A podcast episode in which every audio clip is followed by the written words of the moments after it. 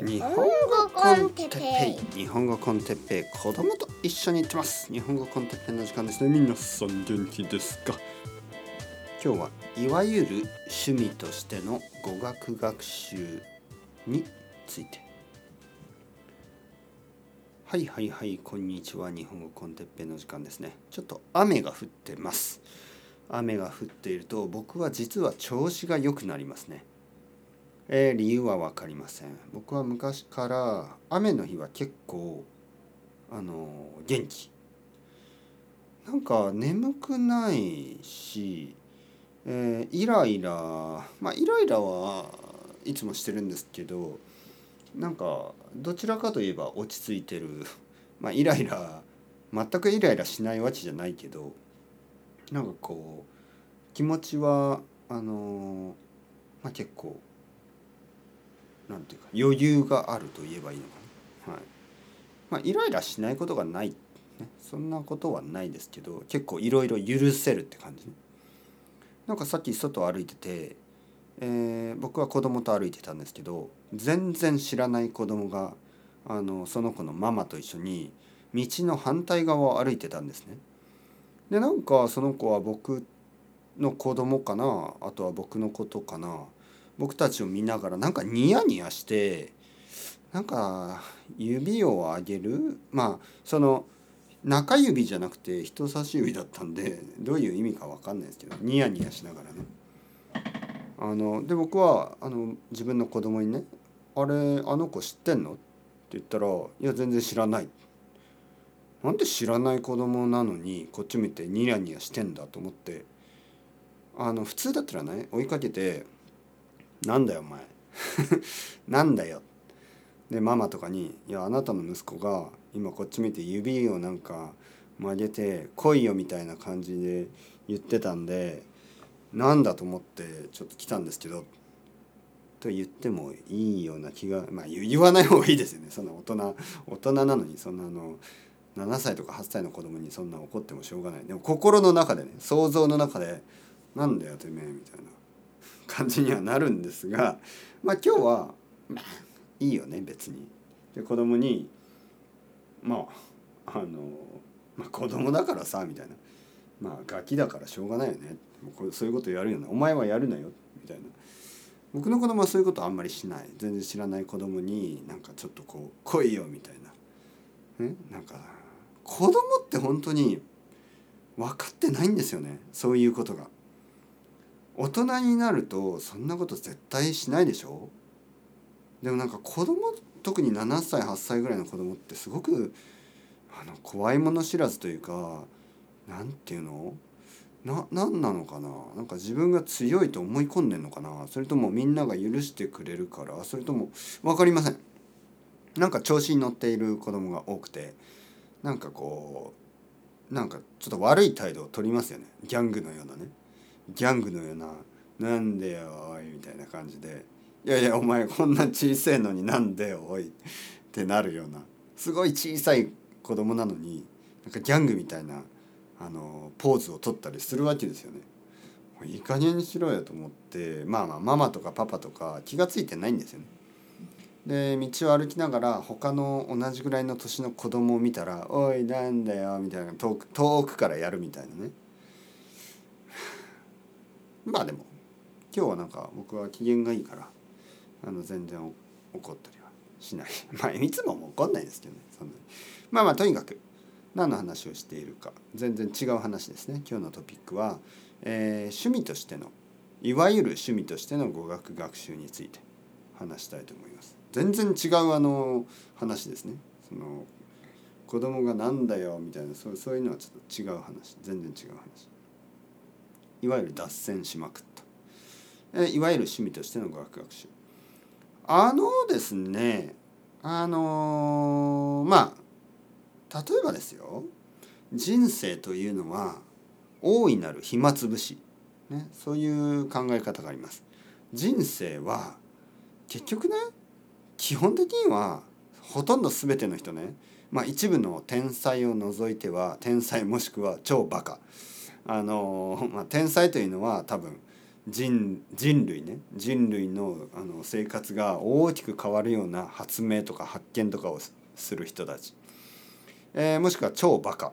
あの人に迷惑をかけすぎて、えー、悪いことを悪いタイミングでやりすぎたような人たち。たまにあるでしょ。そう信じられないようなバカなニュースみたいな、まあ、そういう人たちもある意味この人類史。人類の歴史の中に自分の名前を不名誉な形で残すわけです。天才たち、まあ、天才の中でいいことをした人たち、まあ、天才の中で悪いことをした人もたくさんいるんですけど、まあ、とにかく名誉な形名誉というのは素晴らしいということ。不名誉というのは素晴らしくないということ。名誉な形にせよ不名誉な形にせよ自分の名前を歴史に残すそういう人たちが一部います。すごい一部。でもほとんどの人たちね、僕も含めたほとんどの普通の人たちはあの大した影響も与えずに生ま生まれて死ぬまでに、まあ、大した影響を与えずに、まあ、食べるだけ食べてうんこするだけうんこして、ね、死んでいくわけですよね。はい、まあまあうんこするというのはちょっとトイレの方が良かったですね。食べるだけ食べてトイレに行くだけ行って、えー、死ぬ学んで死ぬ、学んで働いて死ぬ。学校に行ってその後仕事をして死ぬ。でまあその他の時間ね例えば、まあ、学校行って何か趣味をしたり、えー、仕事をしながら何か趣味をしたりする。基本的にはねほとんどのことなんて、えー、他人には何の影響もない。自分自分だけの、えー、まあ、喜びのためにやっているあのまあ暇つぶしみたいなもんなんです時間つぶし暇つぶしなんです、ね、ほとんどの人生というのは。大した影響もない誰にもね地球をちょっとだけ汚して、えー、消える僕たちのこの運命なわけですよ。だけど、まあ、せっかくね暇つぶしをするんだったらまあまあいろいろな暇つぶしの方法があるんであのちょっとそれについてね考えてみればあの例えばですよ暇つぶしというとどんなことがありますかね？えー、まあいい暇つぶし悪い暇つぶしありますけど悪い暇つぶしといえば、まあ、パチンコとかね。ギャンブルみたいな、はい、いい暇つぶしといえば例えばまあ、あの、漫画読んだりとかね。漫画ってまあ一冊の漫画を読むのに僕みたいな早い人だとまあ30分ぐらい遅い人だと1時間ぐらいかかるかもしれませんね。だけどまあ30分から1時間で一つの本を読んでしまうんですよね。まあ本によってはもっと早く読める。そしてまあそうですね。大体30分僕だったら30分で30分500円ぐらい。ね。1時間でまあ1,000円ぐらいかな。はいはい。時間としてはもう本当にそんな感じですよね。でも例えば一つのシリーズね一つの漫画のシリーズ読むのに何時間かかるかな。ドラゴンボールとかだと結構長いですけど、まあ、それでも数十時間。数十時間も何、まあ、10時間ぐらい？10時間ぐらいですかね。ドラゴンボール全部で。そうですね。そんなもんでしょうね。10時間ぐらい。遅くても123時間ぐらいかな、はいはい、結構な時間だと思いますけどまあそんなもんなんですね。10時間ぐらい。結構長いシリーズでもね。で映画ですね。例えば映画。映画はだいたい2時間ぐらい。1時間半とか2時間とかね。2時間半ぐらいもあるかな。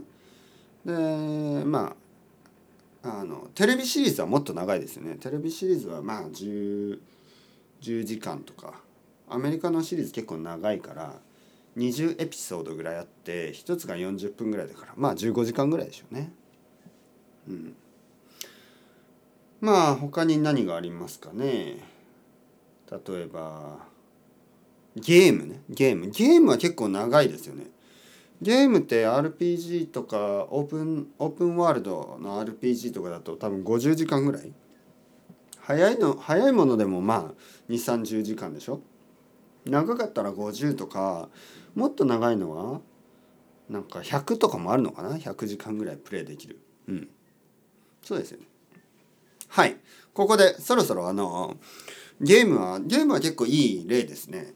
100時間ぐらいで長いやオープンワールド RPG みたいな感じですよね。えー、一つのゲームが終わったらまた次のゲームを探しますよね。で買ってプレイしますよね。ただ前のゲームと次のゲームはまああのストーリーも違うしまああのレベルはもちろん1に戻るわけだしあのキャラクターも違いますからね。えー、一つ終わればまた次を探さなければならない。そして次のゲームと前のゲームはまあ何ら関係がない。ここでですよ。ここでこれってまあ暇つぶしとしてはどうなの？ということね。もちろんゲームは楽しいからいいんですけどあのもっともっと長いゲームプレイしたくならないですか、ね、100, 100時間ですよ。長くても100時間。まあいろいろなあのまあサブストーリーみたいなのを全部やればさあのまあ200時間とか遊べるかもしれないですけどそれでもまあそんなもんでしょうね。はい。ここでまあ日本語学習の話に戻りましょう。語学学習ね。例えば日本語。日本語学習ってまあ 結構時間がかかるんですよね。えー、まあ1日3時間ぐらい勉強して1年間で1,000時間ですよね。まあでもはっきり言って1日3時間を毎日する人はほとんどいないからまあ1日1時間ですね1日1時間勉強して3年間でまあ1,000時間とかでしょ。でまあ6年間で2,000時間ぐらいかなそれぐらいだとまあまあ話せるようになるかな。まあとにかく桁が違いますよね。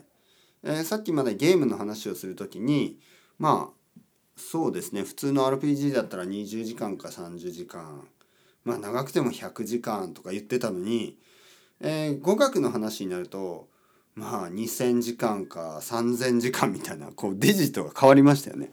しかもそれは全然終わりじゃないしなぜかというとあの2,000時間勉強してもその後に何もしない例えば1年間ぐらい何もしなかったら「ーん」ってまたレベルが落ちていくんですよね。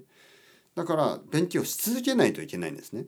そうすると例えば10年間日本語を勉強している人のトータルの勉強時間っていうともう多分1万時間とかになるんじゃないかな。